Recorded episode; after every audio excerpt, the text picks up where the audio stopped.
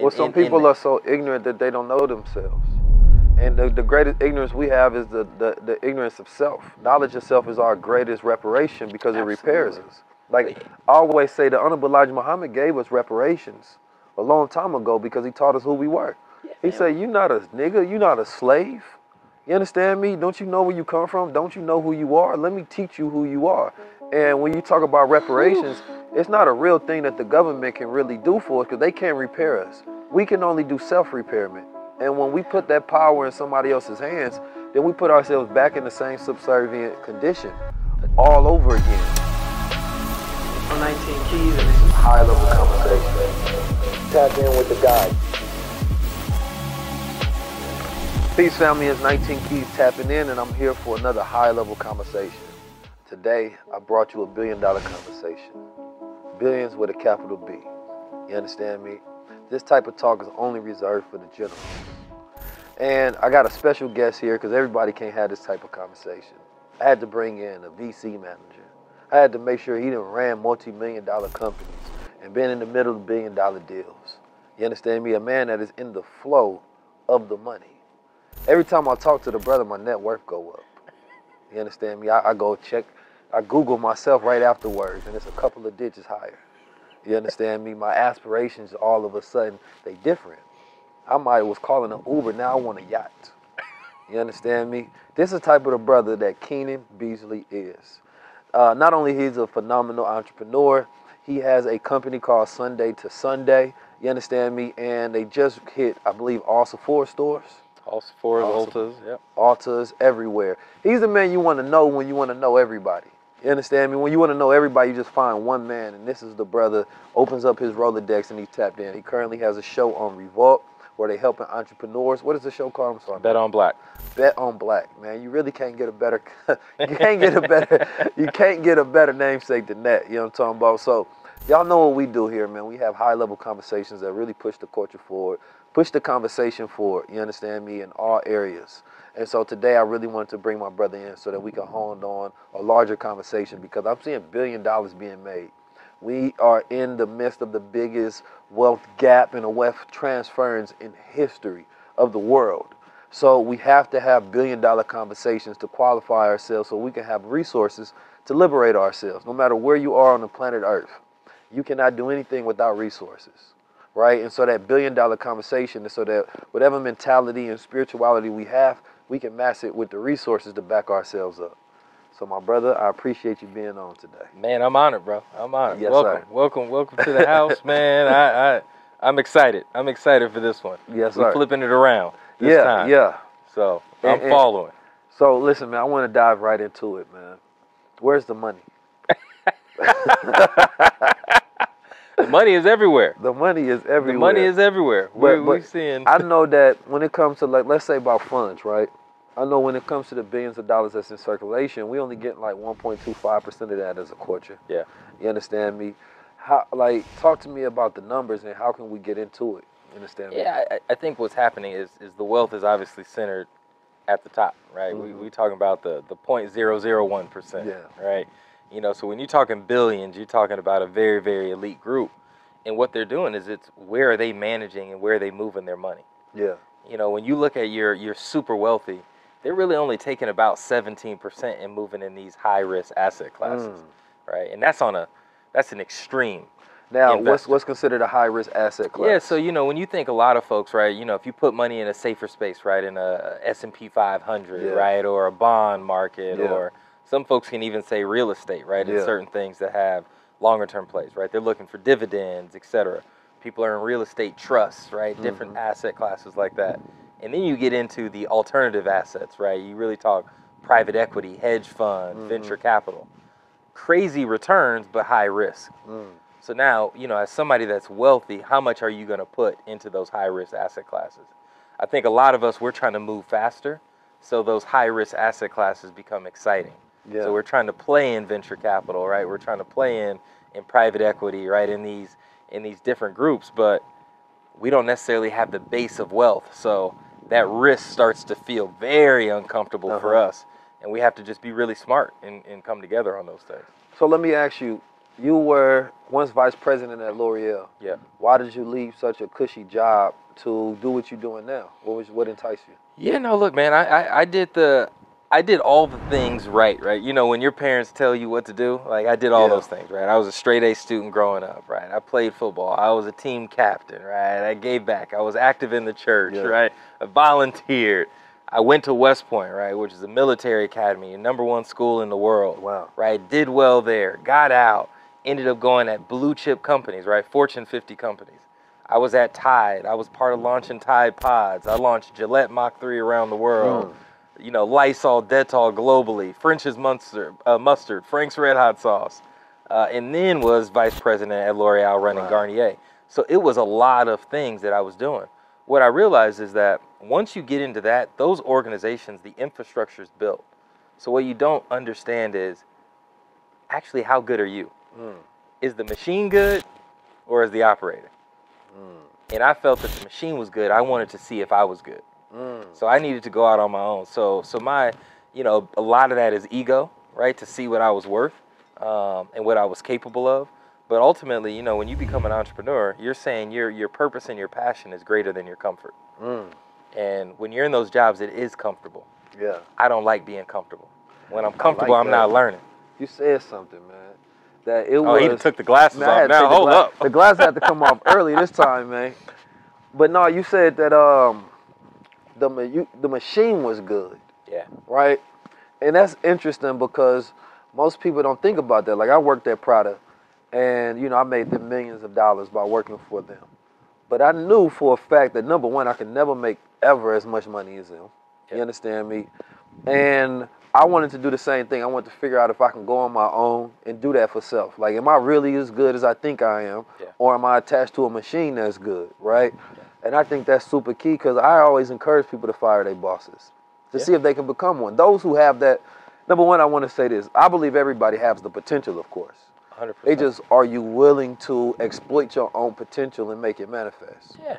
You know, Well, it's hard for you know a lot of people. They they, they want to sit there and look, and I'm I'm I'm hard on employees because I was an employee, right? But I think there gets to a point where an employee is like, well, they not paying me what I'm worth. right? How you know what you worth? You only Mm. worth what somebody's willing to pay. Yeah, You ain't in control of nothing. yeah, If I'm feeding you, you ain't in control. right.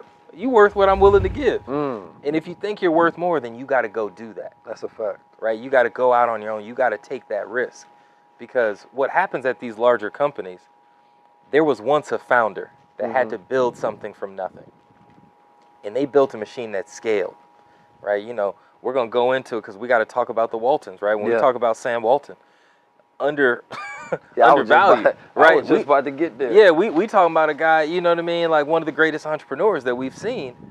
Right, wrong, and different. It doesn't matter how people feel about it, but that's something that started as an idea that now is the third third largest employer in the world. Mm, You got the Republic of China, Department of Defense, and Walmart. wow, 2.5 million employees. wow.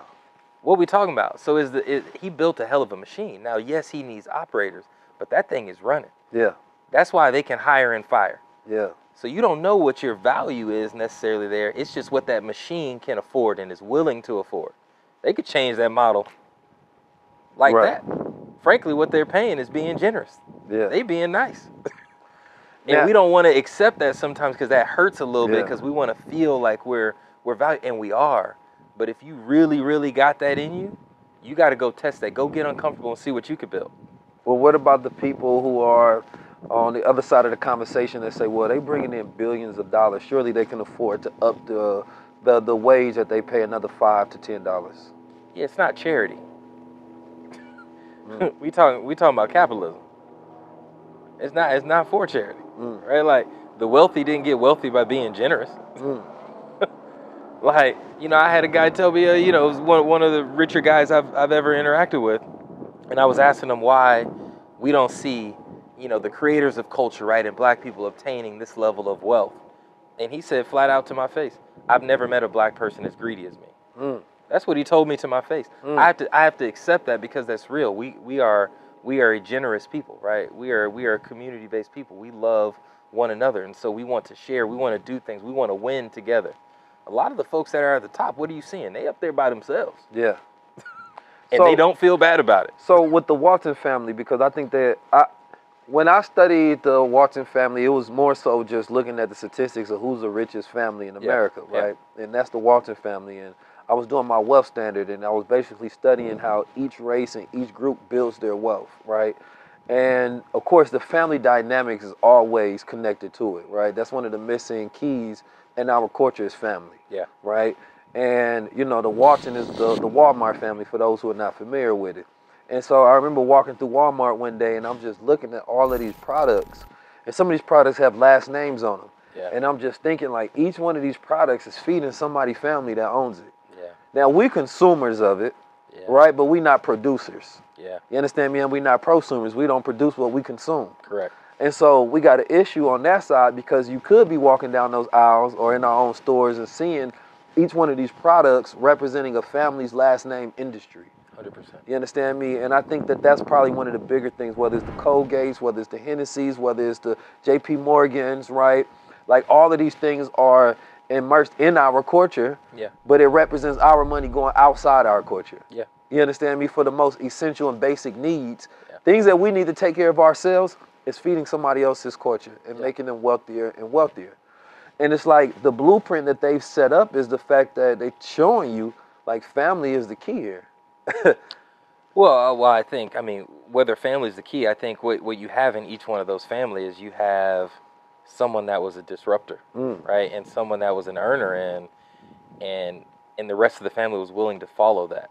Mm, Talk Right. about being an earner for the family. Yeah, so I you know I think there there's always a lead, right? I think we've we've gotten caught up where everybody wants to be LeBron, but it's like you got to look at what he has. Like there's one LeBron. Yeah.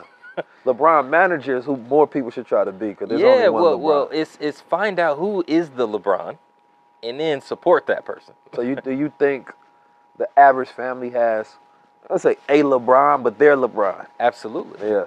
Absolutely, there is one, and we got to pour into that, and Mm. that that defies generations, Yeah. right? And and you have to strip your ego out because someone's going to get onto something and be the catalyst to move that family out of that socioeconomic class, Mm. and it just takes one, Yeah. And then we got to rally around and support it. So I think we've seen that LeBron, and we're willing to support the athlete, right? It's not hard to find somebody to drive you to practice, Mm. to cut up oranges and get you the little Capri Sun when you when you play in a game. Yeah. But when you want to start that company, you start looking around. Yeah. That's where, where, where, where, where's the support? We'll Yeah. pour thousands of dollars every year to get somebody in the AAU for a pipe dream, but we won't put that thousands of dollars in to them to learn coding, take coding classes. Mhm. We have to we have to flip the model of what success looks like in our in our culture, and I think sometimes we think it's the fame Right. instead of actually the success and the infrastructure. Right. See, and, and that's key because I look at the mafia family, right? A lot of people like, let's say, I always prefer to uh, uh, uh, refer to our culture, but really I'm talking about people in general. When you look at that, it's like those mafia movies, they had family code, right? Yeah. The mob was families coming together, right? And protecting each other and doing business with each other. And but instead of people taking that model of the family model, they took just the criminal element, right, and inspired towards that. Yeah. But the most important thing in those Scarface movies and those mafia movies and, and Godfather was the family. He had a Yeah. son that, that studied law, right? A person that become a Yeah. banker, a person that get in politics, and they rally around the central ideas that have pushed that family forward. You Yeah. understand me? So that they can become controllers in their industry, not just for now, but for like 10 to 20 to 30 years ahead. Let's simplify it, right? There are people that make money, Yeah. and then there are people that manage money. Mm.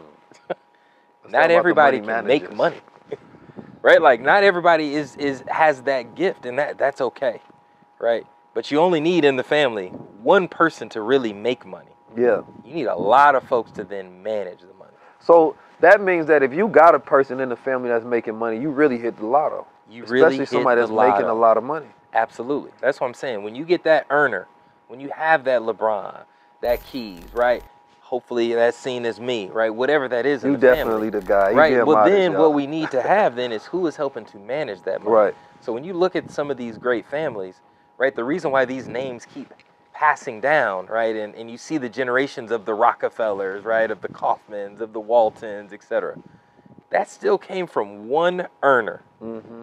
the rest of that ecosystem was around protecting that money and growing it Mm. those are money managers. Yeah. They didn't have to bring in fresh dollars. It's hard to grow what we call AUM, right? If you're in the VC space, right? Mm. Assets under management. Yeah. That's tricky, especially when you start from zero. But once you have it, now there are lots of systems, right, and schemes within the financial market to now manage that money. How do you get into uh, becoming a money manager? Being a money manager, I mean, one, those are just classes that people can take, right? To be a wealth manager, they make 1% of the wealth that they manage, right, and grow. So that's folks going to school. Most of them get MBAs and they go and do that and they go and work at, pick a fund, right? A family office, Yeah. uh, an investment firm, et cetera, right? A, um, uh, a Goldman, right? Any, any of these types of companies, right, where they're doing that. And those are money managers. You have money under your management? Absolutely. Yeah. Absolutely. Let's talk about Right. it. Uh, well, the money that I have under management. Uh oh. What we saying? What we getting into? How, how deep we going? but no, I mean, anytime you've made money, then now you need to manage that money, right? And you're you're trying to one preserve it, right? So you know when you think about things, when you look at inflation, right, or Mhm. just your value of your dollar is less every year. So that means you need to be doing something. You That's need to be fact. moving it more so that it grows. That's a fact. If not, you're going to lose about 25% yeah. of your wealth every generation Yeah. nobody rich wants to hear that, Yeah. right? Because the idea is we all want to pass it down to our kids, right? We want that to continue to grow. So now that's why you need an ecosystem to manage that money. Yeah. That's a lot of people. There's a lot of roles there to grow that. Yeah. But So somebody say- still got to make that dollar. So let's let's say, all right, there's somebody in the family making money. Now, everybody else that's looking at that, how do they start setting up their roles to be in support, right? So somebody becomes a money manager, right? And then like I had an idea, right? Because I, I know for a fact, because you know I study blockchain technology. and- Absolutely. in blockchain technology now they create methods and ways where a person can manage the family's money and you can connect it to these secure wallets where everybody has a key and the only way anything happens in and out that is everybody who has that key that's connected to this vault agrees to it Yeah. so it's transparent um, it's trustless nobody can steal from each other everything has to be permission based Yeah. so the idea was that if one person understands crypto, let's say, right, Mhm. then they say, well, listen, this is what I've done with my portfolio. I'm able to get 10%, 25%, 50% returns on a yearly basis. I'm ready to start managing the family's money, mm-hmm. right? The family can now pour in 20% of their earned income, right? Everybody puts their money into this one vault. Mm-hmm. I will sh- I will send y'all a report of what I'm going to mm-hmm. manage. You understand me? What I'm going to invest in. You can agree to it or not. If there's no agreement, we don't manage it. We don't invest in it. And this is a way where it incentivizes number one families to come together have those conversations, but somebody actually get in that role. Yeah. Because whoever managing the money also get a percentage from the family's money as well. 100%. You understand me? So they're incentivized to make the family money. Absolutely. And so instead of, and, and it forces the family to be responsible instead of all of this money going out, we saying, no, if, if you want to participate in the family's money, you have to put money into it. You have to become a manager, a supporter, a earner in some capacity. Yeah. So let, let, let's let's think about like how do we do that, right? There are known structures for that, Yeah, right? Wealth isn't new. the institution of wealth has been around for, for a long time. yeah, So that's why now you are consciously taking a job to learn those skills. So you can either be self-taught, which a lot of folks are. Mm-hmm. How did you learn? You do. I worked for folks, right? Mm. So what was my career? I learned to. I learned how to make money by working for other people. Mm. So I didn't care about what my salary was. I was learning on the job, and thank God I was even paid for it. Mhm. When it got to the point that I was no longer learning, what did I go and do? Make money myself. Mm.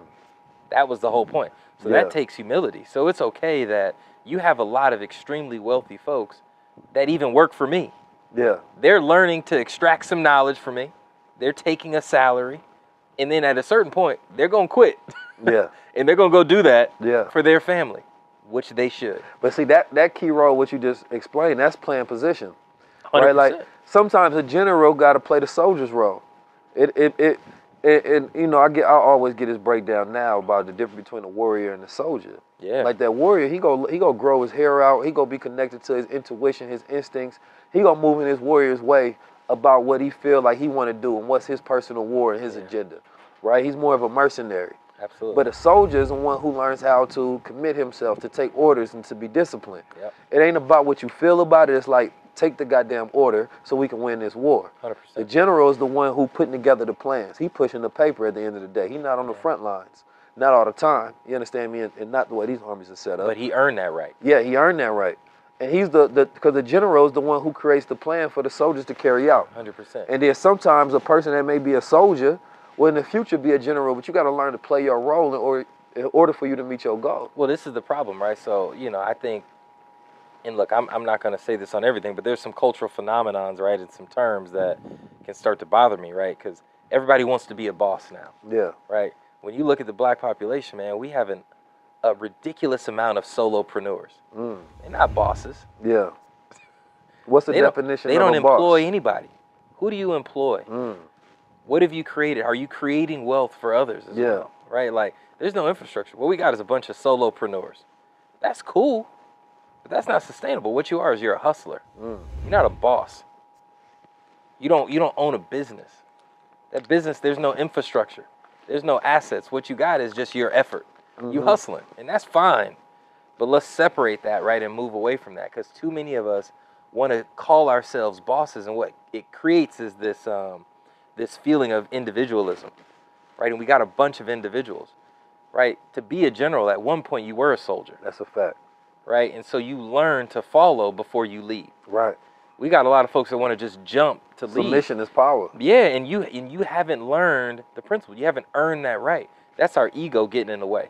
We trying to skip steps, and when you skip steps, it's dangerous, Yeah. right? You're going to end up losing that wealth, right? Go through the process, right? So when I gave my career statement, what I did is I started as an assistant brand manager, and worked my way up to a vice president, and then became an entrepreneur, and now I'm a venture capitalist. As well.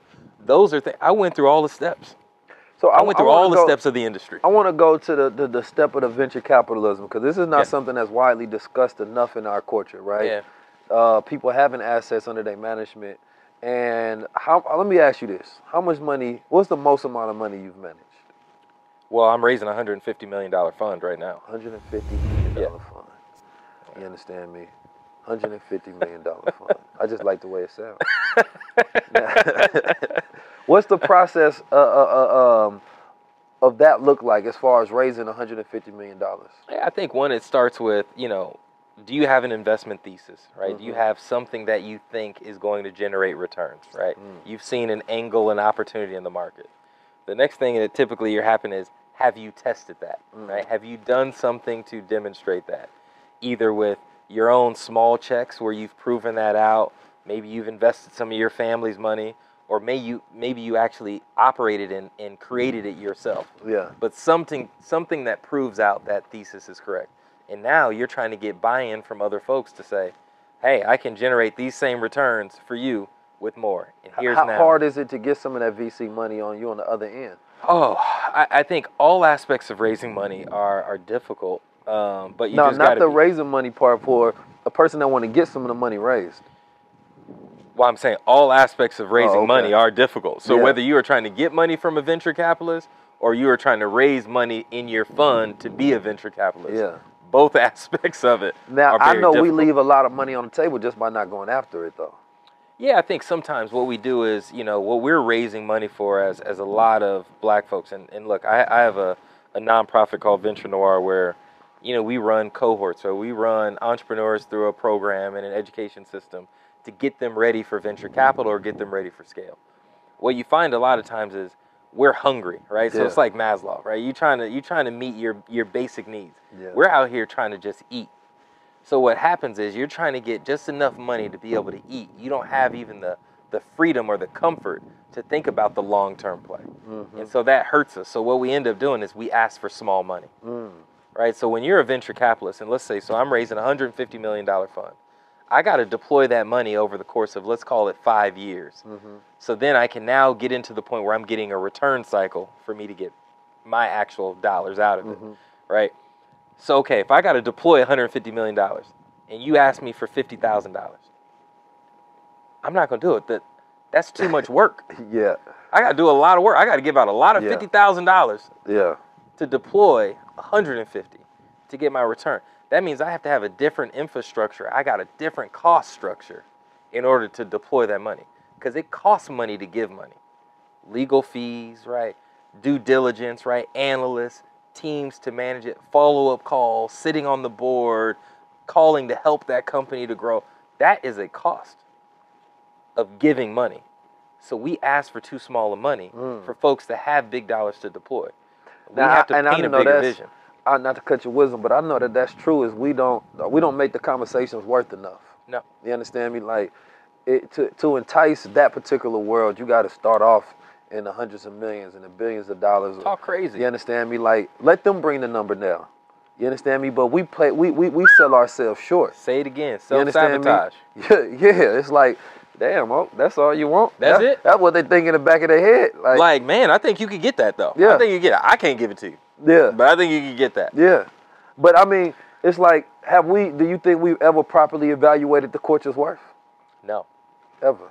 And and and to be real, that's because we haven't been in control of the investment dollars to even do that. Mhm. Right? So again, you're worth But- what but- somebody's willing to pay. If we've never asked for it, we start the conversation off small. Absolutely. It's like if they got a treasury where it's like, all right, we got a hundred million dollars in here, but every time they come in here, they only ask for five hundred thousand.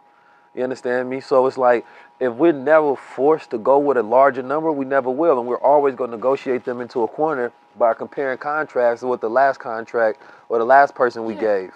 Yeah, I mean, here, here's the thing, right? You know, venture capital is a space about crazy returns, right? So Mhm. people are, again, if I can make 12% just by investing in S and P every year, okay, Yeah. I'm doing well, right? Yeah. Like, there's a timeline. So if you're, if I'm going to invest in you, which is a high risk asset class, which we've already talked about, I need you to pr- paint a picture of something that outweighs all the other ways that I'm making money. But let me ask So you you need to come with crazy returns. you So, but let's say there's a lot of businesses, black businesses specifically, that's on the market that do very well. They making a, some making a million dollar plus per month, Absolutely. right? Organically, Yeah. right? Um, they doing it just through their good business acumen, and they 100%. we talked about this before: brilliance versus excellence, Mm-hmm. right? That we have the brilliance to come up with these systems, super creative models. Mm-hmm. We got great market viability, organic reach, and 100%. traffic, but we don't properly know how to evaluate ourselves. You understand me? Where we can get 100x on evaluation by understanding how the system works. Well, that's painting a picture to what the growth is, what the upside is. Yeah. Right? So the role of a venture capitalist is ultimately to get into a deal at its lowest value when you can see a clear pathway to exponential growth. Mhm. So if you're doing a million dollars today, but in your plans you're telling me that you could be a hundred million dollars in five years, in ten years, and I believe that, I'm gonna discount it. I'm gonna say maybe it's fifty Mm. okay, well, if I can get you in, you're doing a million, and I'll say, you know what, I'll invest at you, and I'm going to give you a valuation of five million, Mm. five times what you're doing today. Right. But that's because I see the 50. Right. So now I didn't come in, I got my multiple there because I'm banking on you. I'm willing to stay in that deal long enough to see you get to 50. Mm. But you got to paint the picture for me of the 50. What we do is we come in and we say we're doing a million dollars, uh, you know, in sales, and we want to talk to you a lot about that. We don't want to give you the vision for the 50. Mm. Give me the vision for the 50. Get me excited, whet my appetite, make me drool a little bit, Yeah. and then tell me, you know, actually, I think I got a Billy right here. Yeah. I'm giving, I'm letting you come in. I'm giving you an opportunity to get a piece of this because I'm growing like a rocket ship. Yeah. So when so let me talk about evaluation then. How do like what would be a great piece of information for uh, small businesses? They do got a great track record. They're very profitable. They got good growth. They got scalability, and but most don't know how to evaluate their company. Well, again, right? Like valuations are made up, so I'm not, I'm not gonna, you know. But we want to we should we don't want to get rid of that yet. We want to make evaluations too. Yeah, but I'm saying valuations are made up. So what, what we're buying is the story, right? Yeah. It's it's a factor of what your growth is. But so, what what's where's the provability in an evaluation? yeah, but if so I- let, let's let's go through some of the fundamentals, right? Okay. So so one of the key things that you want to be able to do is what market are you in? Is that Uh-huh. market growing? yeah. How much of that market do you have? Okay, your Right. market These now you start to get into unit market economics, of domination. right? So if I'm in hair care, Uh-huh. and hair care is a 800 billion oh, well let's make up numbers right Yeah. it's a it's a hundred million dollar industry and it's growing at 7% awesome okay so it's 100 million a day it's going to be 107 and it's going to keep growing awesome today what i am i got 1 million of that market here's how much it cost me to capture that hmm but now i'm showing you based off of my research And what we have is now I have room to grow and capture a larger size of that prize. Mm-hmm. That's what you got to prove to me with either your data or within your performance metric. And now you're going to say, hey, I've sized the prize. We're a million today, but we can be, if we do this, this, and this, we can be 20 million of that 100. Mm-hmm. Okay, awesome. Now I'm going to do my diligence. I'm going to pressure test you on that. But at a certain point, I'm going to be like, all right, I buy that story. Yeah. Then I'm going to ask you, okay, how much do you need to make that real? That's where we get gun shy, right? Because a lot of times, as people of color, right, as black folks, we don't like borrowing money. Yeah. We don't like owing people money, right? It comes because we think we got to pay it back so quick. Right, this is a long-term investment. This this isn't you know raising from your cousin, getting twenty dollars, and like, man, I'll pay you back tomorrow. That's too short-sighted.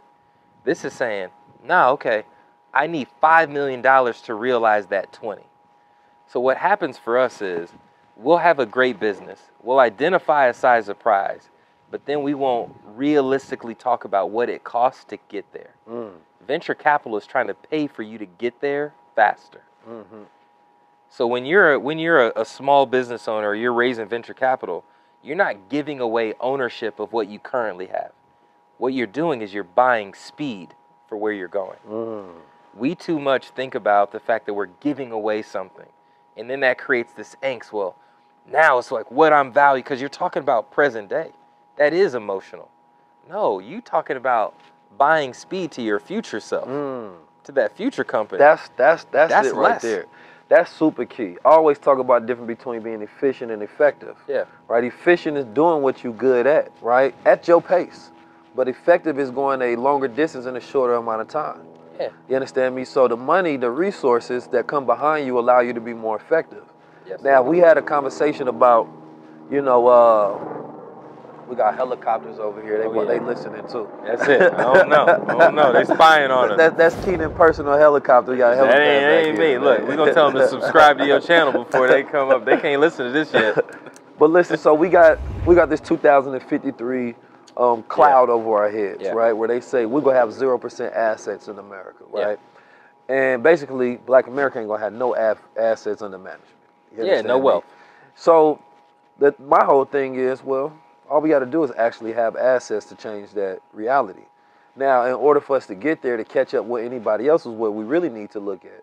Because even if we have some assets, but everybody else a hundred years ahead of us, that's still at the bottom of the barrel.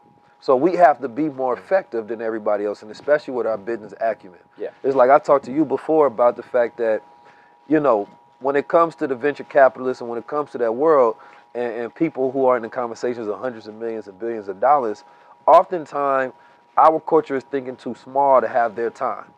You understand me? And I was like, well, if we don't get individuals like yourself that have knowledge to parlay onto the culture, then it's never in our algorithm and we never have it.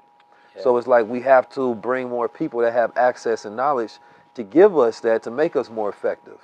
Because it's like I look at blockchain as an ability to where we can have super growth cycle, Yeah. right, in our culture. To where it's like, you know, we talked about this a little before the cameras came on, is that we got 1.6 trillion spending power Yeah. right? Now, we got this financial literacy movement, right? Yeah. Individuals like myself and EYL, Yeah. Marshall Trap and Ian, and a multitude of other individuals. And we fighting, but we gonna barely make a dent in that unless our media is supersized. Yeah. It becomes the most important thing to our culture. Yeah. We overtake rap industry and entertainment overnight, and everybody listen, does their homework and execute. Yeah, It's like yeah. everybody just become good students and good kids all of a sudden. Yeah. Right? But we know damn well that ain't about to happen. Hey, man, I don't know. You guys are doing Well, a great job. Overnight, we need a we need a wealth drug that people take. You understand me? Where Yeah. they pop one and all of a sudden they start Yeah. paying attention and executing and gaining assets. So beyond that, we got to have a super cycle. You understand me? It's like fundamentally, if we look at it, if our 1.6 trillion dollars is going out of our community, Yeah. our net worth is continuing to going down. We have more debt. We have less assets. Yeah. You understand me? And so we're not becoming more valuable. Yeah. Then every other community, uh, we talked about this, should be giving us thank you letters.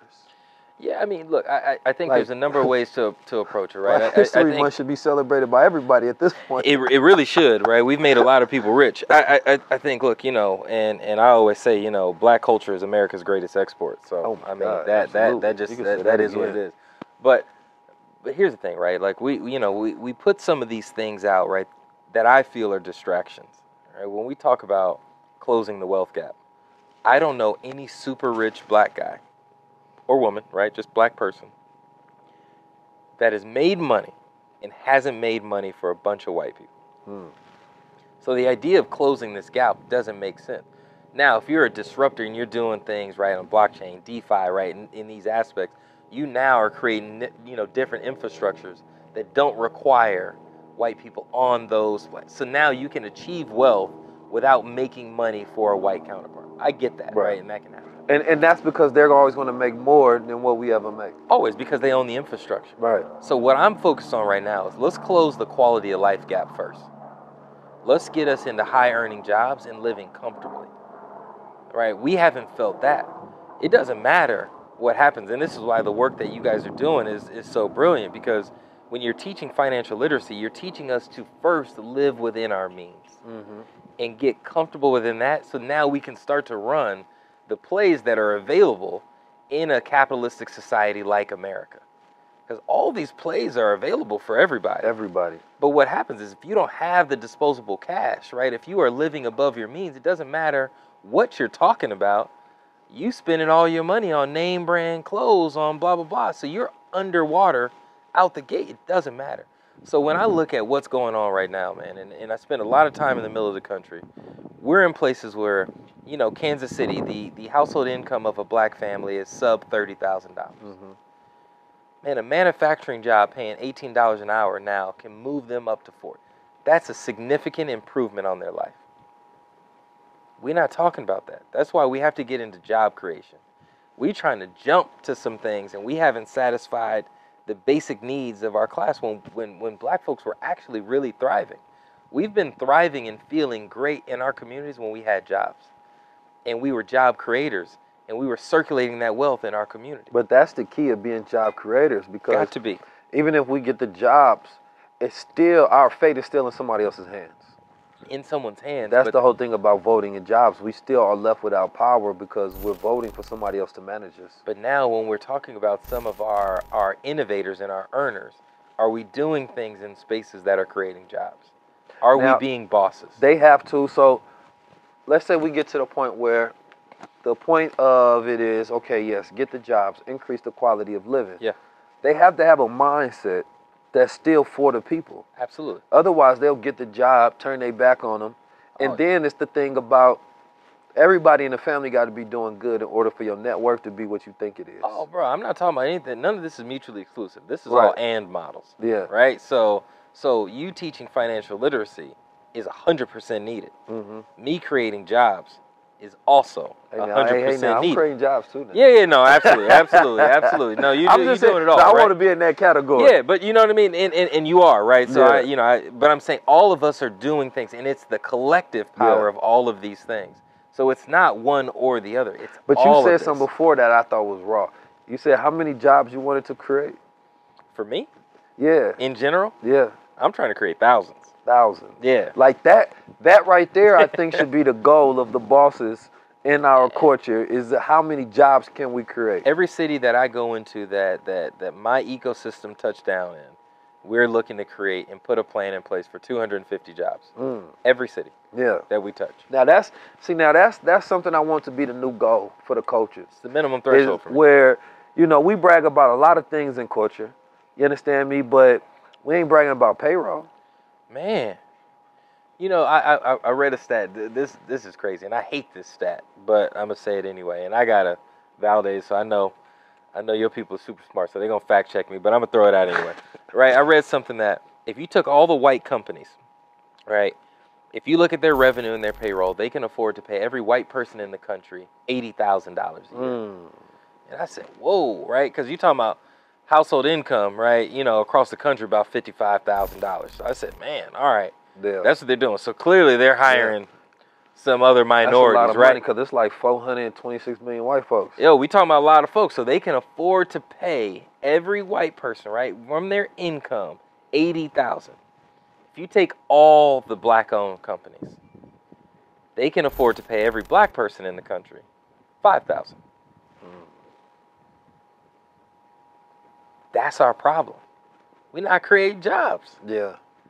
We're not even thinking about creating jobs. We're thinking for self in some of these things, right? And we're hustling Yeah. to satisfy our family, but we're not building infrastructure. But see, that's why I say family because the family got the people around you have to have money as well. Because when I look at Absolutely. net worth, right, you got your earned income, you got your debt, you got your assets. You go add that up, and that's gonna give you your net worth. But people forget about the fact that the average college uh, black person that goes to college, you understand me? Most of their wealth is going towards debt, right? Paying off those college loans. Yeah. Like billions of billions of dollars in our community still goes towards college loans and debt. And so when I look at the reality of that, it's the fact that if the family around you ain't up as well, a lot of your net worth also goes towards taking care of those people because you're the only earner in that family. Yeah. so your and- net worth, you got to minus that based on how many siblings and family members and people you taking care of at the same time. Absolutely, and debt doesn't always have to be a bad thing, right? In debt, it's just are you do you have enough diversification that is outweighing the the debt? No, debt that can be a great thing because America's run off It's debt. It's built off of it, right? So I I, I like that. Yeah. Well, you know, I, I I say I said this before is that, you know, you know who uh, America owes more than any other people on the planet Earth. Like, we owe? yeah, who is America's biggest debtor? Uh, I would assume China. China, Japan, Yeah. and then there's one other group of people they owe more than anybody, and that's Black Americans. You understand me? Indeed. And I was always taught that. I like you know- that. I like that. Uh oh. I like that. you understand me? And so you, they definitely got to run a check still. But and, and to that point, it's like, you know, debt was one of the first ways that slavery was brought into. Like Yeah. you owe somebody, you got to work for that person. Yeah. You understand me? And so we really the biggest slave masters. You understand me of America, but we ain't never collected our debt. You understand me? And we never forced that hand as well. So it's like before y'all go and try to, you they can't pay China, they can't pay Japan what they owe. You understand me? And they can't pay us. And these are the most hostile. You see, they hostile with China. Yeah, they yeah. hostile with us. You understand me? They hostile with anybody they owe money to. It's the same thing if somebody owe you money. You understand me? Then you got an issue with them. Y'all got to go to war before you collect that money. Yeah, I mean, the, the, you know, and, and, and, and the goal and the strategy is to keep growing. Yeah. Right? And so if you keep growing, you're okay, right? And you figuring our growth rate is going to outpace what our interest rate is. Right. And, and if you have that, you're okay, right? Yeah. That's that's the balance and the flip. I think, you know, when when we look at black culture, right, and black folks, for me, I'm like, look, man, we have all the culture and the driver, right? We have the the populace, right? Uh huh. and and the drive of things. What we don't have is control of the asset, That's a super fact. right? And so if we can start to figure out what assets we want to own and then put our cultural power on that, we've now created wealth. All right. What do you think are some of the top assets that every family should invest into? Well, you know, look, I'll, I'll save that that conversation for you guys as the investors, Yeah. right? So I won't get into that. I'll, I will talk about some things that what we drive. You know, I, I like what Ray Dalio gives a breakdown. He said, you know, gold is still the greatest asset because everything else is compared to gold, right? Yeah. When you're talking about what's its value, right? Crypto has not met the gold standard yet. Um, and so gold is something that I believe that every family should own, right? That's a hedge still. Yeah. Crypto, stocks. Every black family should have a life insurance policy. You understand me? With infinite banking system. Um, I'm not a registered money manager like that. no, this right? is not so I don't I don't get into those. things. financial advice. These are just asset classes that you can invest in to where if we get to that year 2053, it's impossible for us to not have wealth if we have assets. Hundred percent. What what we also are though is, is is some of the world's greatest creators. Yeah. This is a creator economy right now. It's it's, it's never been easier to create assets. That's a super fact. So I think what we're give, also give me a breakdown is- on that. Yeah, so let's talk about what assets we can create, right? IP. When we're talking about people creating Oh, NFTs, yeah. right? These are assets. When we can IPO, intellectual property opportunities. Yeah, That's what I so when we NFTs can create are. products, when we can create, we're creating things, right? We are designing clothes. We are we are creating things that can be consumed, right? These are assets. This is intellectual property. That's what wealth is created off of. Mm. So I can invest in somebody else's asset, right? And and then try to get a vig off of that, right? You know, cool, okay. And and I think people should do that. That's a diverse portfolio. But again, I'm talking about being Sam Walton. hmm I got to be it. so my energy is on creating of the asset and then building the infrastructure so that that asset can continuously grow. But that and, and that goes towards my list though, because one of the things I always say, everybody should create an essential product. It is absolutely on your list. I have seen that. You know I believe in that. And, and I mean, because that's so key. Because I mean, think about So key. Just think about the, the things that we use on a daily basis. You can go to your bathroom and look at all for business ideas, right? You can go in your closet and look for business ideas. Things that you have to buy on the regular, those are all business ideas. Like I need tank tops, I need t-shirts, I need boxes, right? I need a toothbrush, I need toothpaste. Let's even approach it very simply. Let's talk about what we influence. Mm. Let's start there. What what does black culture influence? Food, Everything. fashion, everything. everything, right? What don't we So influence? that's so so that's what we all have to look at. So Yeah. if we are able to influence, then we should own it. Yeah. And see, with that model, what I would add to it is you would take something like a DAO, decentralized autonomous organization. Yep. So let's say that the culture decides to move together as a family, and now you got these business models to where you can make this happen. Yep. Let's say toothpaste, right? Everybody's using Tom's or Colgate's, right? These are families, Yep. right? So instead, let's say you know we got culture paste. I couldn't think of that real quick. culture paste. You understand me? We using culture paste. And so everybody say, you know what? I like that. That's good. It's fluoride free. I'm rocking with that for those who care about that kind of stuff. You understand me? Then everybody say, you know what? I'm going to buy that for my household. Yeah. And so there's a token the same way there would be a stock connected to it. Yeah. And they say, we're going to do that. Now, they get whoever, how many tokens you get, you get governance rights in there. So you Yeah. get voting rights within it. And then when we want a new flavor or we want to expand, everybody gets to vote on what happened next inside that. And then the owners of that, they get a kickback based on how the percentages of these smart contracts are created. Absolutely. So if the culture is generating billions of dollars from things that we consume, and then we're taking some of that revenue and we're dropping it back into the hands of those who invested in it, that's a circular model to increase our, you understand me, uh, uh, economic authority and, and control of our own wealth and prosperity. Yeah, I, th- I, I mean, I think stuff like that is is is hundred percent brilliant, and and it can also be simpler than that. It can just be have culture paste and create an infrastructure where now you have the proper supply chain, the proper ingredients to create that, to manufacture that, to distribute that with the right trucking system, the right website, right the right folks. You have the right relationships with distribution channels and stores and you're just selling that and we're buying and supporting that because we buy and support a whole bunch of other things that we don't own. And shout out to We Buy Black because I know that they got some toothpaste. They are doing there. a great job. Doing And I'm creating my own toothpaste. I can't tell y'all what it's called yet, but I do got a much better name. That's why I had I had to swap it out in that moment. It's gonna be amazing, and I'm gonna get Keenan to help me out with You this. know, you know, understand you know, my brother got It's great products. I know you got. Keenan, it's a billion dollar idea. Hey, guess what? Almost But- everybody brushes their teeth. hey, almost. That's why look, I, I I love it, right? We talk Yeah. about a lot of these things. Yeah, You know, I'm a consumer products guy. Yeah. you know what? Everybody takes a shower. yeah. Everybody goes to the bathroom. I take a shower and the shit. Everybody brushes their teeth That's for the most fact. part. Yeah. Almost. We all wash our clothes. Yeah. These are things. This is what I learned through consumer products, man. We Yeah. touch everybody. So our influence is going to have the greatest impact there because now we have the reach. I love what's happening in crypto, right? I Mhm. love what's happening in that, right? I love what's happening in cloud computing. But again, those things still aren't at 100%. Nah. We still in the early stages But that's the beauty of it because we can't afford them to be at 100% because everybody else has more money than us to invest in them. No, but I, I, I like that, and that's why it's exciting because you can get in early. Yeah. I'm saying there are things that we have distribution of and control of now where we can do things to satisfy now. Absolutely. There are I plays agree to with do that. right now. We not yeah, because I believe that the best entrepreneurs for whatever new technology comes are going to be the ones that are already using the existing.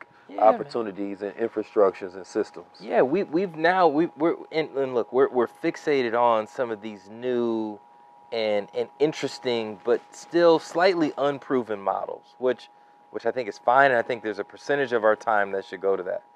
But there is still a lot of unrealized potential in right now in today. Walmart's doing 400 plus billion dollars. Amazon doing hundreds of billions of dollars. Procter and Gamble, 100 billion dollars. Johnson and Johnson, 100 plus billion dollars. Unilever, right? All these companies are selling basic goods that are in all of our homes and things that we can influence. Sometimes we don't like the ugly money. We want to get the sexy money, the new, mm-hmm. the new shiny object. Man, I'm cool selling toothpaste. Yeah. I'm cool selling toilet Tooth paper. socks. I'm cool selling underwear. Cool selling razors. Yeah. Shoestring. We using that stuff, stuff every day because now I don't have to spend money to convince you that you need that. Mhm. You've already bought into that. Now I just got to put value in front of you. Yeah.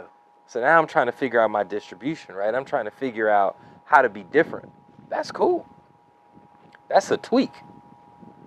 I can tweak and get my and, and- get my family through. So I don't want us, you know, while we're focusing on some of these shiny objects, let's not forget that there's still some low-hanging fruit and things right in front of us. But that's why we need people like you to 100%.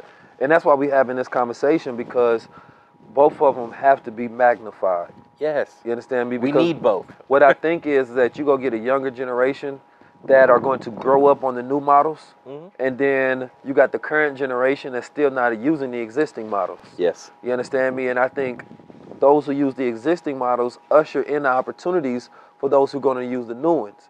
Because it's like right now there's a mom and pop shop that has a restaurant that probably doesn't still use social media and their sales are declining on a daily basis because they Yeah. don't want to use new models. Yeah. You understand me? And so, but they had to have an existing model of Yeah. infrastructure first to improve upon. Yeah. Right? And that's why there's opportunities in places like Africa because the, the beauty about Africa is that they're more prime for these new technologies and industries than anywhere else because they don't have any existing infrastructure. Absolutely. Absolutely. So it's like instead of bringing over the models that's going out, you just build the new models. Yeah. They don't have to tear anything down, and they're primed to get started ASAP and be the most innovative. But but but see, even what you're saying there, because I agree with with you 100%. That's also why I'm addicted to startups, Mm. right? So all those big companies that I just named, Woolworthy, they were built before e-commerce existed. Mm. So what they're having to do now is adjust even for e-commerce. Right. When I was at P&G and I'm leading Tide, man, I remember getting presentations from Facebook as a disruptor. Mm. It was shocking to spend a percentage of our budget Yeah. on Facebook. Bro, this is 2009, 2010. It's not that long ago. And now all of a sudden, you'd be crazy to have a plan and not put money in Google or Facebook. Yeah. Well, Right. Google now. Right. So those companies, right, those big companies, Procter and Gamble, Unilever, right, Johnson and Johnson, their business model isn't fit for what is happening right now. So their the cost of them to adjust is very expensive. Mhm. For you to build an e-commerce first business just makes sense for you. To build a mobile first company just makes sense to you. That's how you would build it. So your infrastructure is now going to look different. Well, what happens from those big guys that are well capitalized? They got to buy your infrastructure because it's cheaper for them to buy than build. Right. That's So- an opportunity for us right now. So There's billions of dollars in value in just doing that.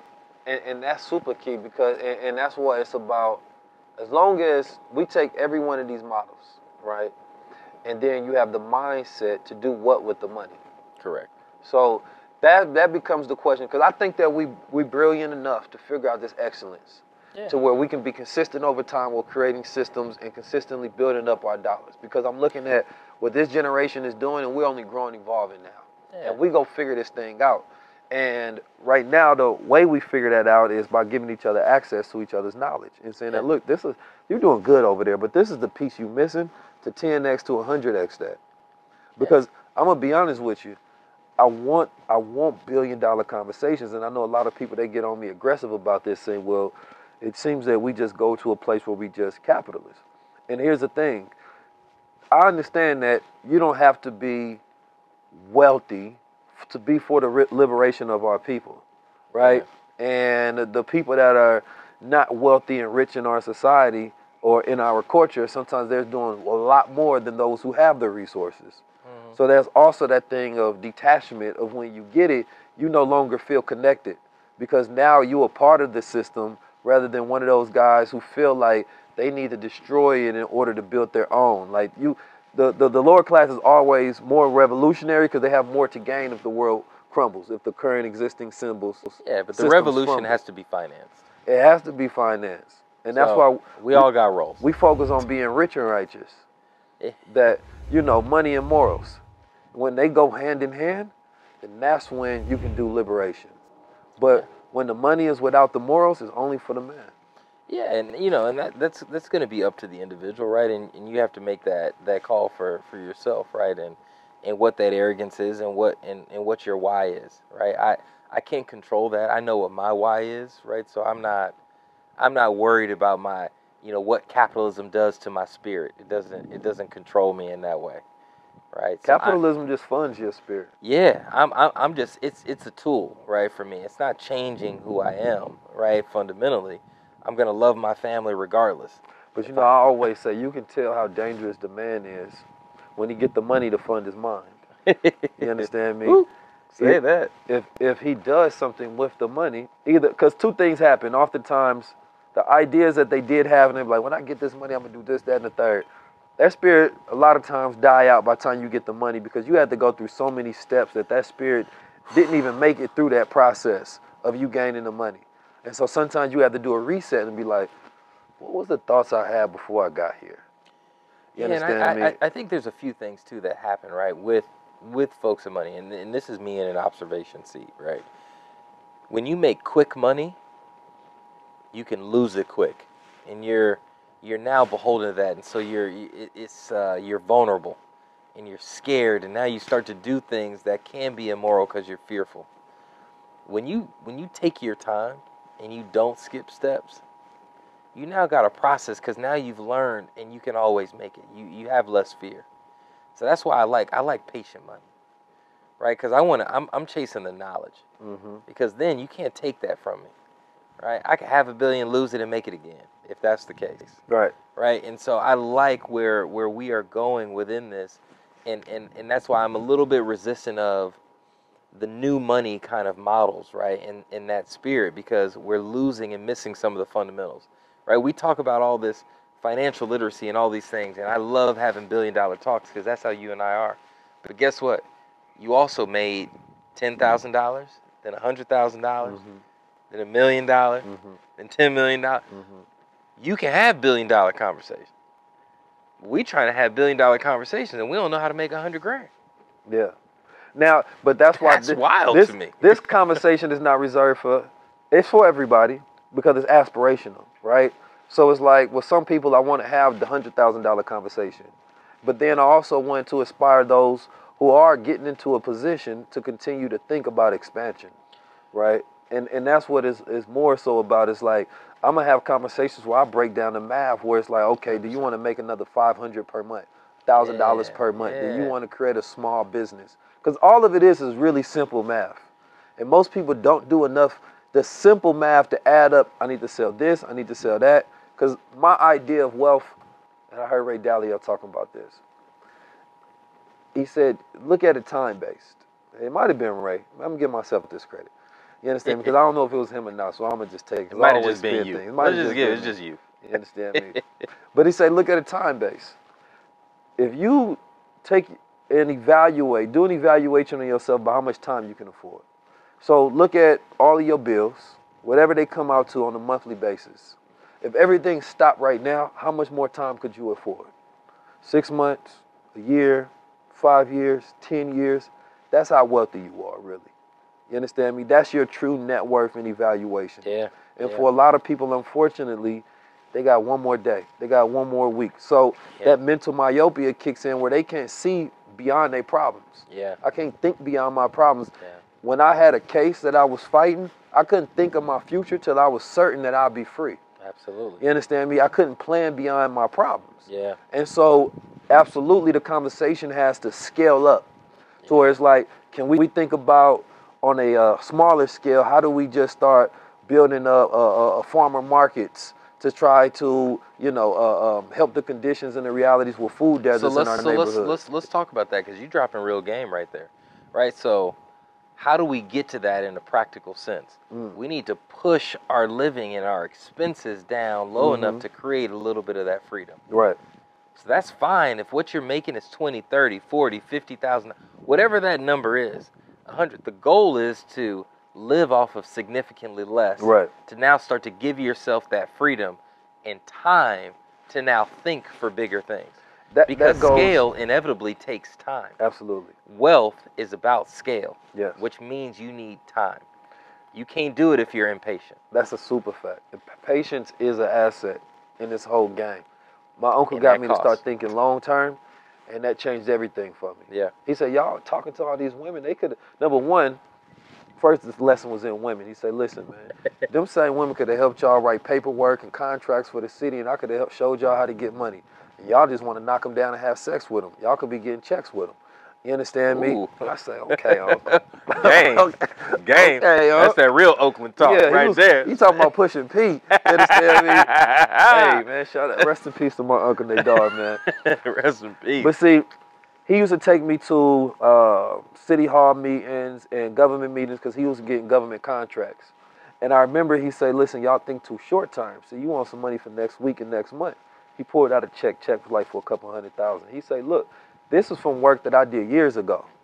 You understand me? But the contract just came in." He Mm. say, "Look, I can show y'all how to. You gonna take one of the women, goddamn, they'll be put the paperwork in, become the assistant instead of something you just knocking down for a round. You understand me? Instead, you having them working with you, right?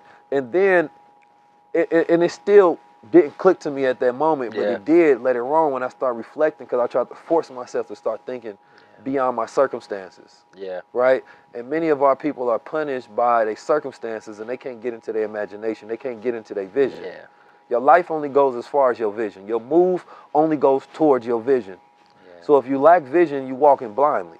Yeah. And so my thing is, when you talk about scaling up, you first you gotta identify what you want to do.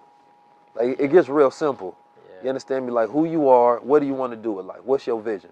Some people got a ten thousand dollar vision, they got a hundred thousand dollar vision, but they not the person that can bring that out yet because their habits don't match that vision yet. Yeah. So when I was sitting, you understand me, on a uh, uh, uh, uh, uh, my mattress in the back of this house, we didn't even have the front house. We had the back of the house, Yeah. paying like eight hundred dollars a month. I realized another thing is that when you want to scale your lifestyle, you sometimes you got to put yourself in a position where you are forced to do it right? Like I had to increase my bills. You understand me? That it forced me to start making that kind of money so I can start having a, a, a to maintaining that lifestyle. Yeah. Like I have a driver when I go out sometime, and at first I mean the first time I see somebody do that, I was thinking like, damn, how much that costs?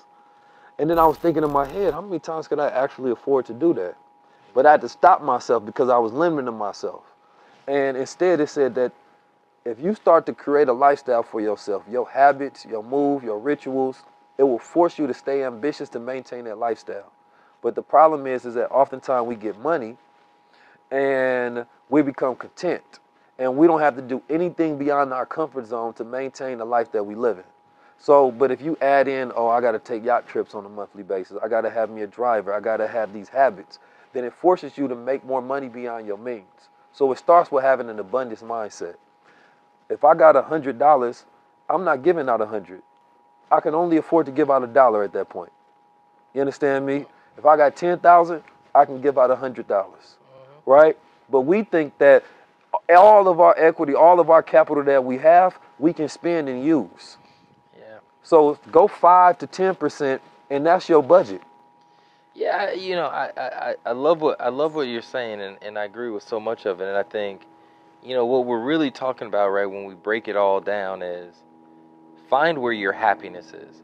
It is it is much easier to create wealth when you're happy. Mm, It is very hard to create wealth when you are unhappy and chasing something, yeah, right? So, I think the goal is right is to create the sense of freedom, and that's why we're we're seeing some other cultures, right, and, and communities build wealth at extremely fast rates because they're sitting in happiness, yeah, right? They don't they don't all their basic needs they're met, right? When you when you see these super rich folks and they're still driving whatever cars cuz they don't care. Yeah. That's not linked to their happiness. We put a lot of things and we put our happiness on stuff that now creates more pressure. Mm. And we're we're accustomed to having the pressure.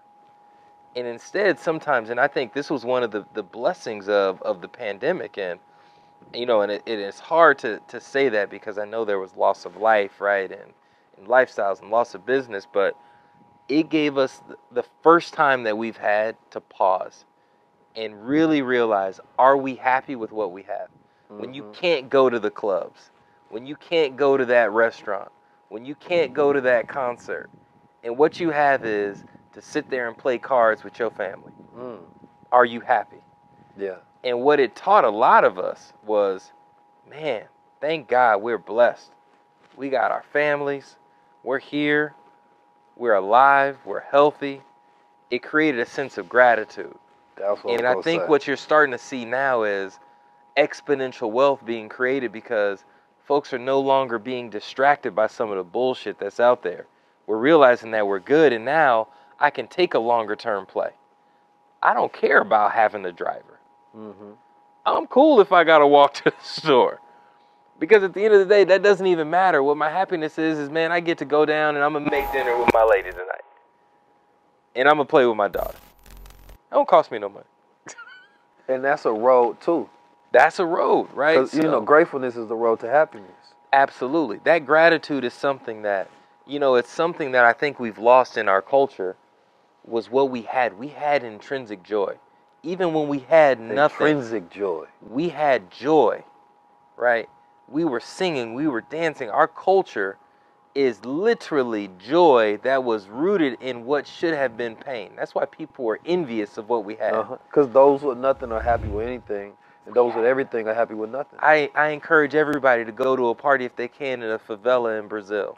When I went to sit in, Africa, in South Africa. in the Orange Town in South Africa, Amen. them Joburg, man, they was, they was the happiest I ever experienced. Unbelievable with nothing. a joy because they can't you can't miss nothing. You you got everything when you're not comparing your life to everybody. So now introduce information with joy, they will go off and create. Mm, We've lost a bit of a sense of our joy. mm, because we've now created these things and because we've been over marketed to, we've now been distracted and we're chasing nonsense.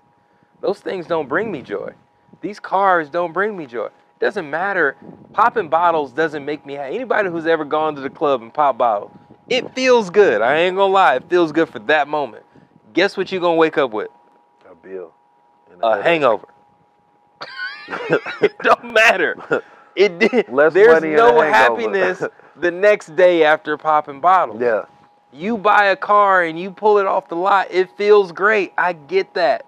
That's temporary joy.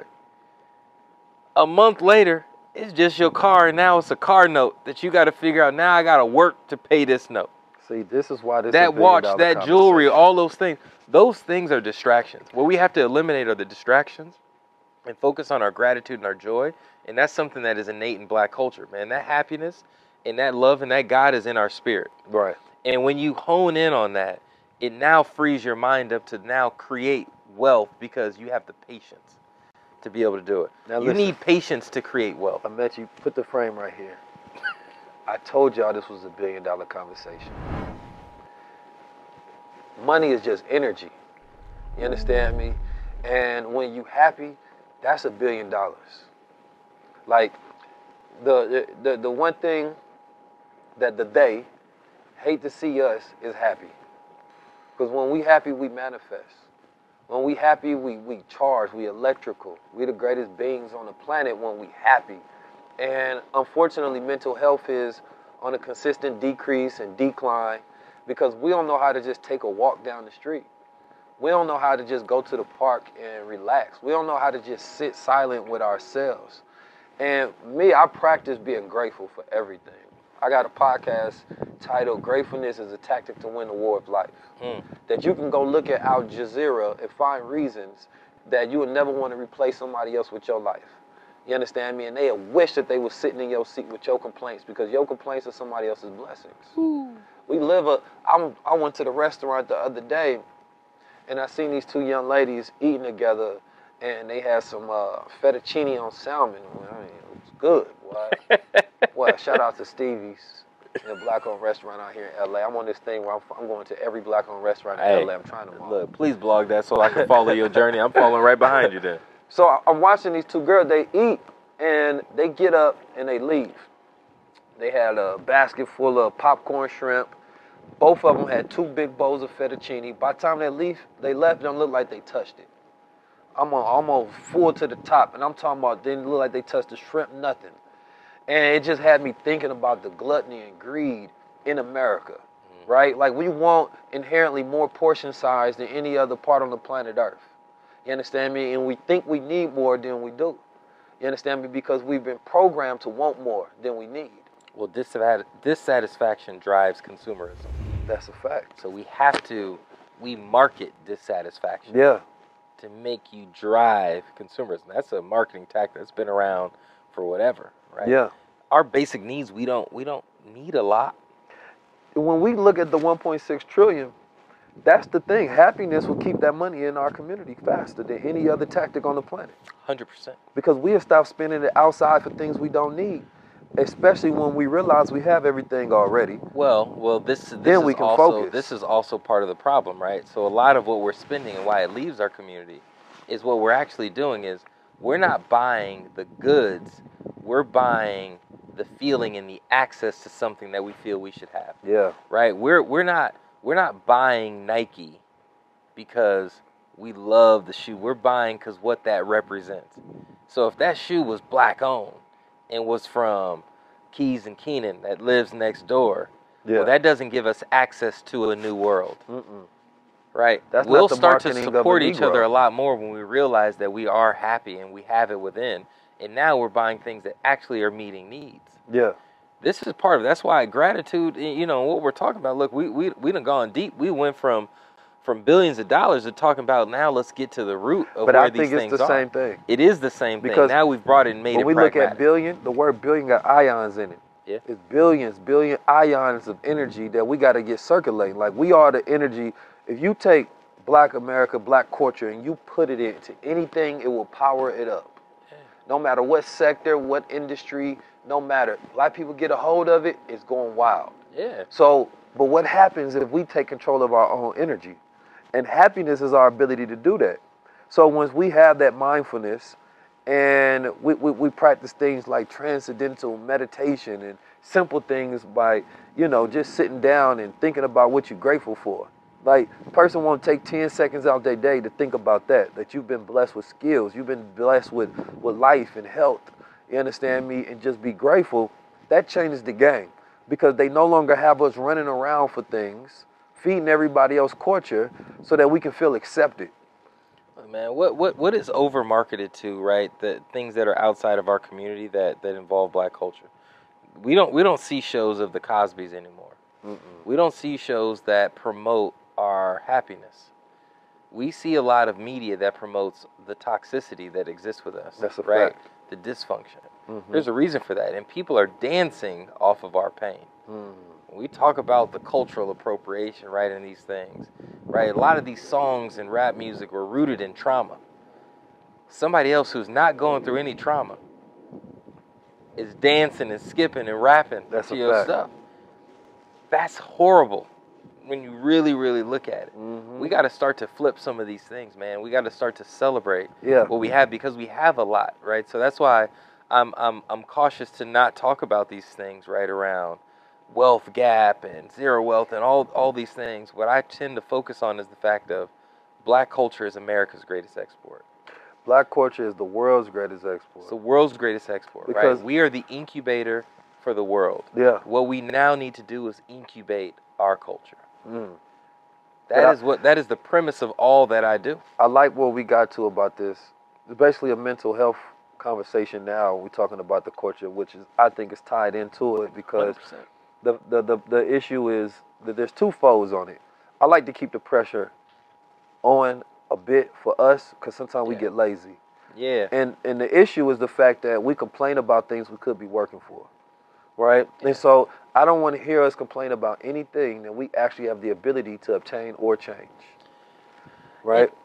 the big thing that we're, we're, we're touching on, right? And I'm, I'm gonna say it in, in, in look in my way, right? In my my cheesy nerdy way, right? In, in all this.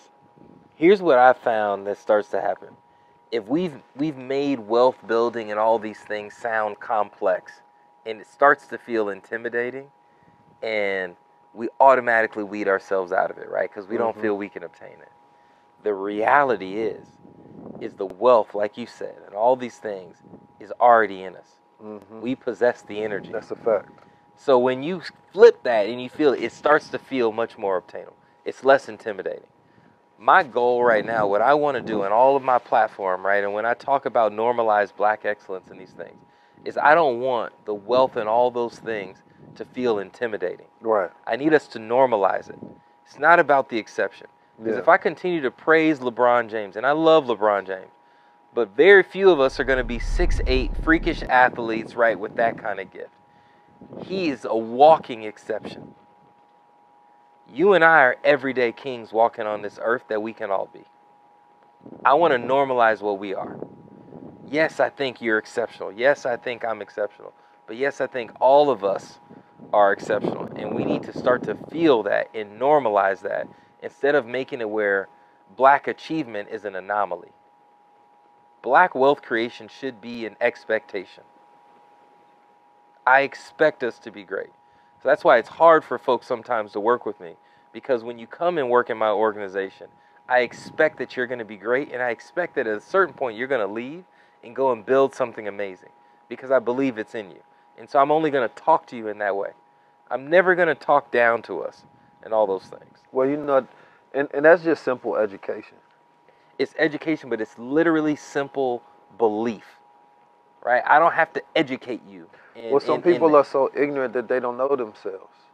And the, the greatest ignorance we have is the, the, the ignorance of self. Knowledge of self is our greatest reparation because it repairs us. Like I always say, the Honorable Elijah Muhammad gave us reparations a long time ago because he taught us who we were. He man. said, "You not a nigga. You not a slave. You understand me? Don't you know where you come from? Don't you know who you are? Let me teach you who you are." And when you talk about reparations, it's not a real thing that the government can really do for us because they can't repair us. We can only do self-repairment. And when we put that power in somebody else's hands, then we put ourselves back in the same subservient condition all over again. That's why you've always loved. That's why I love sitting. I, I man, I, I, I talk to you and I have so much respect, man, and admiration for you because this is what we always end up getting to, Mm-hmm. right? Because this is what you do, right? You're bringing it down and you're bringing the conversations, right, and you're pushing it to the masses. We need more of that so we can feel that. Yeah. I need more of us being encouraged. I need more of us having love for one of us. I need more of us being confident. Yeah. And collectively now, that starts to create change faster than anything Yeah. else. Self-love, man. Because what we've done, man, there's a there is a machine, right? A marketing machine that is about control. And it has shifted. Those narratives, a lot of that stuff is toxic. We gotta be careful Yeah. what we consume online. We got to be careful what we put in our bodies from a food standpoint. We got to be careful who we give our energy to and who we sleep with. We got to be careful who we party with and interact with because we got to protect ourselves, man. Our power, all right, our wealth is our energy. right. So what do you got to do? We just talked about there's people that can earn money and then there's people that got to manage it. Right. Well, if we're the wealth, we better do a better job of managing our wealth. We, We, better start protecting ourselves. managing ourselves. Period. That's because we're the well. this is what got me on the greatest trajectory of my life was that word manage. Ooh. You understand me? And what I realized is that every area that I'm not able to manage myself in my life, I'm a boy in. Right? And so I broke it down and said, you got to be at that man age. That's Mm. when, in management and business terms, is the ability to administer your activities to get to set obligation and goals. Yes. So if I can't manage my hygiene, right, then I'm a boy in that area. But I can manage money, I'm a man in that area. Yeah. Right? And so I realized that I can't just because I'm a man in some areas don't mean I'm a man in all areas. Mm. So managing yourself, I think, is one of the biggest words that I know because I think it qualifies you to set you up for success in life. And so I have to think, where am I not a good manager and where you're not a good steward of yourself? That's when you bring others to help you in where you fall at. Yeah, and, and that's okay, right? There's there's the humility in that. But man, I love that. I love what you just said there. Right, and, and and there's aspects because on this journey of life, right? Like we're all continuously growing. There's always going to be areas where we're inept, right? The moment we stop growing and evolving, we die. Yeah, Right, it's the end of the absolutely, cycle. So- Absolutely. So I I am I am on a journey of manhood, right? Mhm. To use your phrase, for the rest of my life. Yeah, And that's a beautiful thing and it creates a sense of humility. yeah, And so what that means is sometimes, you know, I have a saying where I'm happy, I'm never satisfied, mm, right? So I'm always trying to be centered on my happiness, but I'm trying to push myself and stretch myself to grow and to learn because that's the I'm not satisfied. I'm not there yet. And I like that where I'm not a man in all aspects of my life.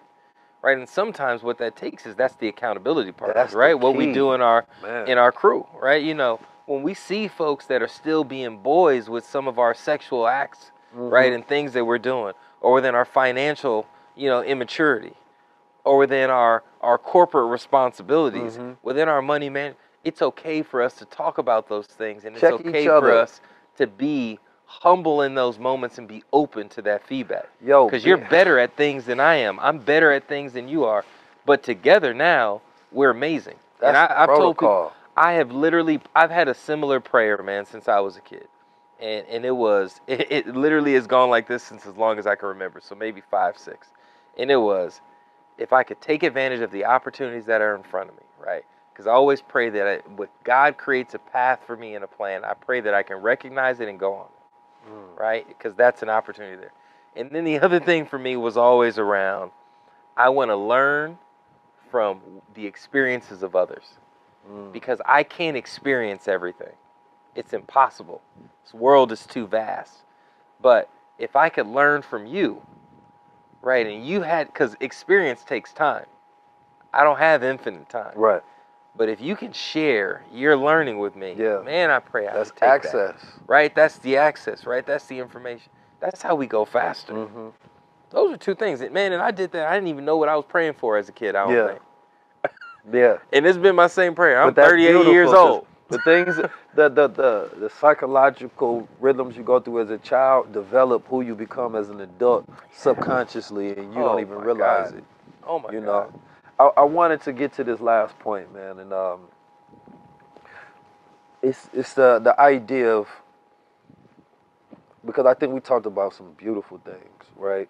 And I think that those are really the the, the health, the mindset part. I think is the most important. And there's this book, um, it's about called African Psychology, and it was basically creating a separation between psychology norms, right? That black people think that, or, or all people at this point think that psychology norms go for everybody, right? That the the uh, uh, what's his name Sigmund Freud, Yeah. you understand me? That the his psychology also was a measurement for us, but he didn't study us in that capacity. Correct. You understand me? And so we get misdiagnosed with multiple things. Yeah. And so when they went to over there to study psychology in Africa, they seen that we was practicing spirituality, but they didn't believe in the unseen. They only believed in things that they could measure. So they only took the psychology part, right? And so they only studied the mind aspect, the mentalism of it. And so we oftentimes don't add that spiritual aspect in there Yeah. because that's connected to what our happiness is Yeah. the black dream. What is the dream aspect? What would actually make you happy? And so I think about that because a lot of times we have a uh, Eurocentric and we have an Afrocentric mindset. The Eurocentric mindset is what makes us go for the capitalism, to mm-hmm. become the earnest, to have the ambition, to want the house, the materialism.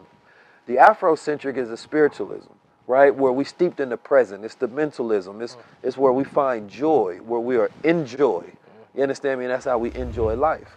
And those things are things that we can just use our bodily spirit to appreciate, right? Like I love that. spirit is like you see we have this fire right here. And i look at spirit like each one of us have a fire inside of us. But in order for that fire to keep going it has to have air right? The honorable elijah muhammad said you choke a man he no longer have access to air. He no longer has spirit. He dies out. And so sometimes our spirit becomes lit and invigorated. And when i see basketball players they utilizing they God-given spirit. They have to breathe. Rappers have to have a cadence of breathing. Yeah. That's us utilizing spiritual talents. Mm-hmm. And that's why it gives us so much fulfillment because spirituality is steeped in the present and it's about expression. Mm-hmm. And so the balance that we have specifically for black Americans is that we have to learn how to balance out these two mindsets that we inherit by being in America. You understand me? And so we may be measuring ourselves by a psychosexual measurement that Sigmund Freud threw out there, but that has nothing to do with us, to be honest Yeah. because we don't have those same issues with our mama. Yeah. First of all, uh, out there, but just say it. And then, So, yeah, so yeah. we have to, as as we get into these positions, we have to be careful when we allow our Eurocentric mindset to completely take us over. yeah. You understand me? And we're no longer steeped in the culture values and norms of what we truly cherish in our culture. Yeah, and I think sometimes you know, uh, because first off, that was beautiful, and and and I agree with so much of it. And I think, you know, again, man, I'm a simple man. You know, I I, I- I like to bring things down in in ways that I can understand, and our journeys are individual. You know, my pathway, right? My journey to self mastery is my journey, right? Your journey is yours, right? And I think again, if we get down and we narrow ourselves down to what is our sense of happiness and stop chasing other people's definition. Define what happiness is for you. And that's why, again, I, I for me personally, right? And I, I, I'm one person that, you know, I try not to give advice. I can tell stories. And I can say what the pandemic did for me, right? In, in that moment of, of isolation, it blocked out a lot of distractions, man. I didn't realize how many distractions existed for me until I had that moment of stillness. And I think that's what the power of wealth because you're able to buy that time to create that stillness. And when you're constantly overextended, right, you're in that rat race, you don't have that moment of stillness to actually be happy and enjoy. Mm-hmm. And I think for all of us, man, we have to figure out what that means for us and create that moment of stillness and find our joy Yeah. and then build whatever. And I think for us, right, and you and I talking about that, that is heavily rooted in our spirituality, but that's grounded in us because it's innate in who we are. And then we're going to build wealth from that foundation. But we're really, really clear, you and I sitting in this chair across from each other at this fireplace, where our center and where our happiness is. Mhm. And that's what's unlocking and opening our brains up for so much more. Yeah. And we haven't even seen a glimmer of our potential. Yeah. And that's what's exciting. And that's why I That's love having these conversations. And that's what wealth building is. That's what these billion dollar conversations are about. Yeah. So I encourage everybody, let's center ourselves, find our joy, our happiness, and build from there. And see, the reason I wanted to have this billion dollar conversation because I wanted to get to this last act. And I know, you know, I haven't created a billion dollars, but I put out a billion ions of energy. And that's simply by being a service. Yeah. There's never, there, there's no, you know, billionaires that we know traditionally in culture that people look up to, whether it's Elon Musk or Jeff Bezos or Kanye West, that didn't serve multitudes of people.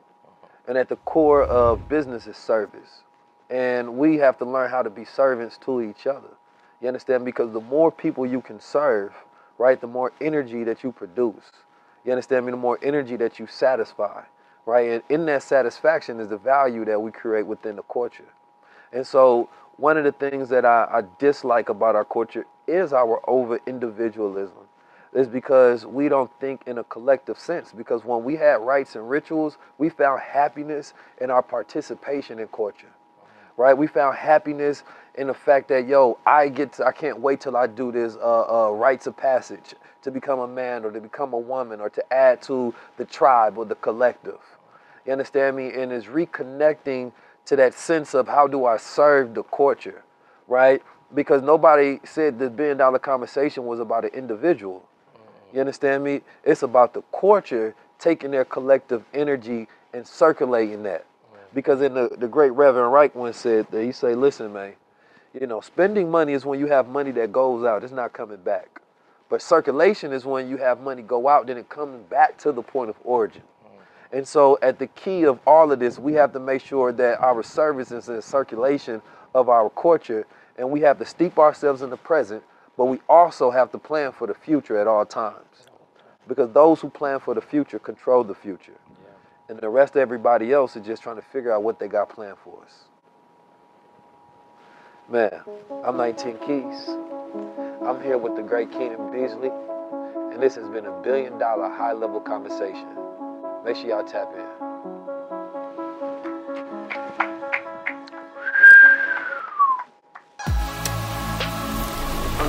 Keys, and this is High level conversation. Tap in with the guy.